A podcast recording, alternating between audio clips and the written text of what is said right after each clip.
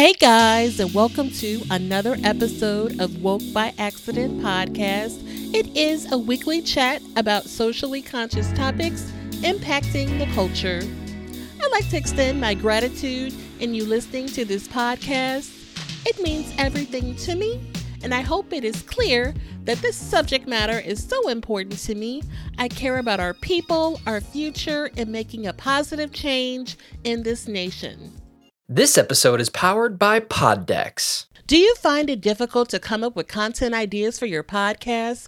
Or perhaps you've gotten stuck during an interview with a guest where you just have nothing more to ask? Try Poddex today. Poddex is the best all in one podcast idea generation tool.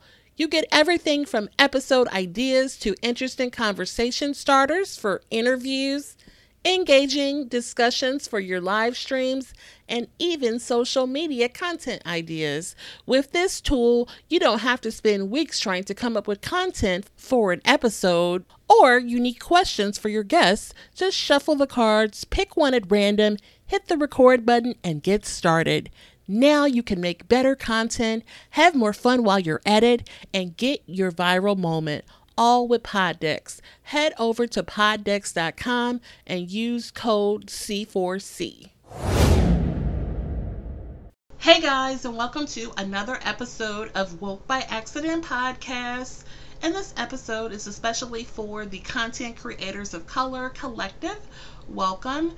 Today I wanted to provide an update in a matter related to the Breonna Taylor matter and so Brett Hankison, one of the Louisville, Kentucky former police officers, is facing his trial for recklessly endangering the neighbors of the apartment where Breonna Taylor resided during the night of the police raid that killed Breonna Taylor on March 13th of 2020. And if we don't recall the original incident, Breonna Taylor was a 26 year old African American woman who was fatally shot in her Louisville, Kentucky apartment on March 13, 2020 when officers John Mattingly, Brett Hankison, and Myles Cosgrove of the Louisville Metro Police Department forced entry into the apartment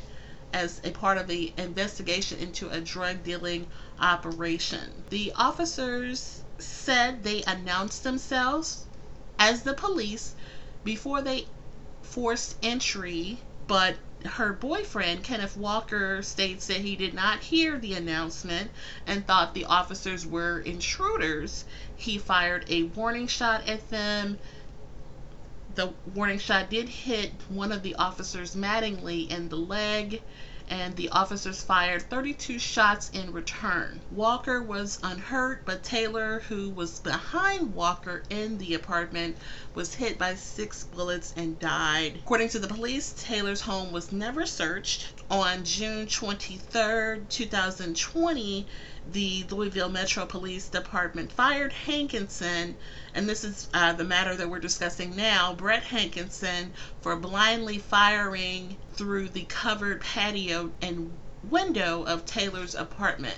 So, to give perspective, he was outside of the apartment. He wasn't one of the officers that was at her door with the battering ram.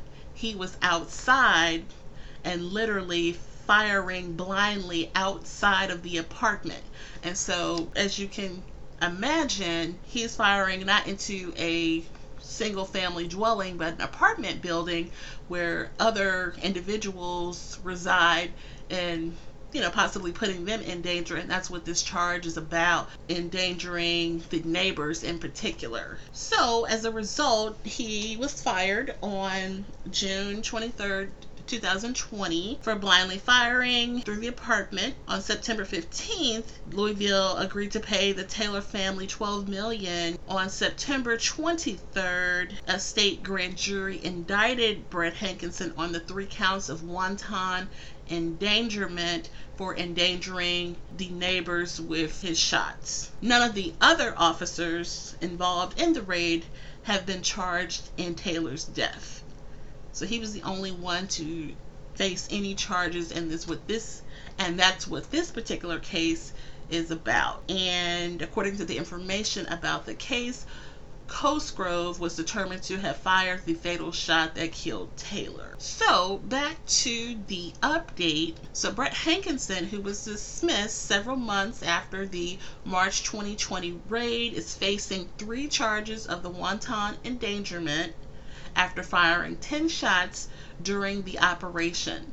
The former chief of Louisville Metro Police Department said that Hank blindly fired his shots and that several bullets entered the neighbor's apartment, endangering the three people who were sleeping there, one being a pregnant woman, her husband, and their five year old child. And this information comes from the New York Times online. And, you know, in the trial, and you can find this on, information online, they, uh, the state Assistant Attorney General Barbara Maines Whaley said during the open statements this case is not about Breonna Taylor and who was responsible for her death. This case is about the neighbors who are Cody Etherton and Chelsea Napper and their son. One of the significant uh, details mentioned from the neighbors who were witnesses to this ordeal was that was the way that they described that scene of events. You know, Hankison fired 10 bullets into their patio door and the bullet struck a soap dish, a table, and a sliding glass door. So this neighbor, Etherton, uh, has there's a quote from him. To me, a professional, a well-trained officer should have had floor plans, the blueprints. They didn't even know whose back door it was they didn't know who lived there. It was just kind of reckless to me. And that's interesting. You know, in the movies, we, we do see police officers and they have the blueprints and things like that, and they know exactly where they're going. And that, you know, appeared not to be the case in this matter.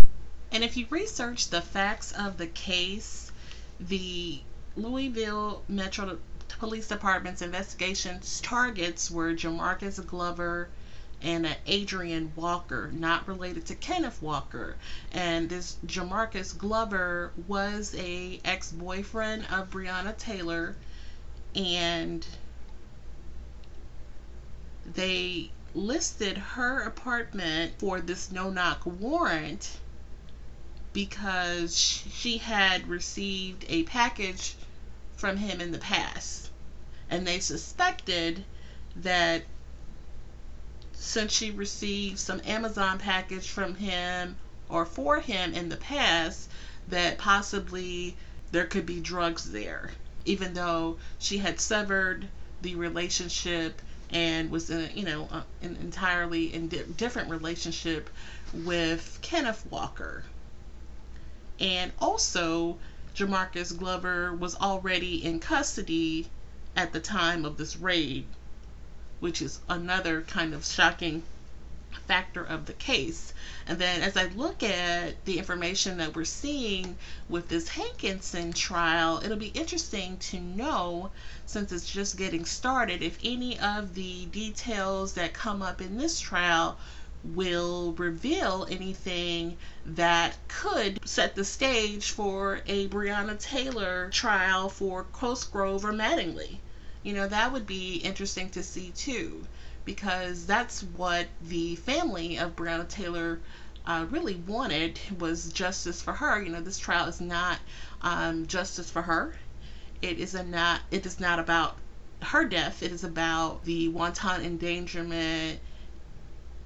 You know, as we've mentioned before, but we definitely want to pay attention to every detail as it is all related as you see details unfold that we were not aware of before.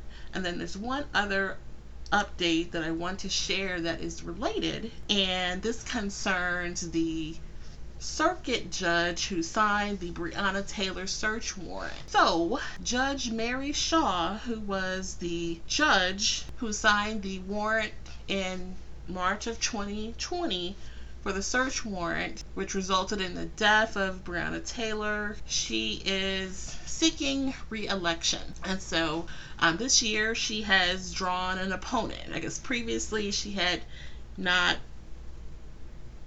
she had not faced any opposition. And this year, there are two candidates who have filed against Shaw attorneys Tracy Davis and Christine Miller.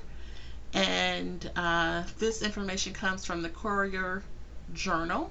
And it states that initially Shaw was criticized, accused of rubber stamping the warrants for the five raids on the night Breonna Taylor was killed. And the detective who obtained them was later fired for lying on an affidavit to get them. Shaw who states she faced death threats after Breonna Taylor was killed, says opposition can be expected for elected position and, and declined to speculate on why she was the sole incumbent challenged. So she's the only uh, judge for the uh, county of I guess there's 17 judges up for reelection and she's the only one with an opponent is what this article is stating. And it, it totally has something to do with that matter. It looks like um, it should have been questioned previously especially if you know a detective was fired behind the affidavit. Um, yeah that doesn't sound right. So it may be time to get a, a new judge on the bench there you know, it's an interesting factor when uh, time for elections in your local town. Sometimes it's time. Sometimes it's you know a good move to get some of these judges out of there. You see these judges they just sit year after year after year, and um, you know they just want to check the boxes. But sometimes look up how they you know their record, and if it doesn't look right, you know, it's time for a change, even to get some new blood in there. So, yeah, I thought that was interesting that the judge, Mary Shaw, who signed the warrant, you know, she is facing a reelection. So, um, we'll see how that goes. And uh, obviously, there'll be more updates as the Hankison trial is just getting started. So we will keep you guys informed. And I thank you for listening as always. Take care. At this time, we're going to go ahead and conclude the episode.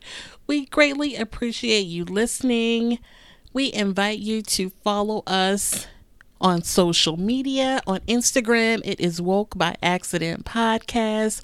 On Twitter, it is Woke by. On Facebook, it is Woke by Accident podcast.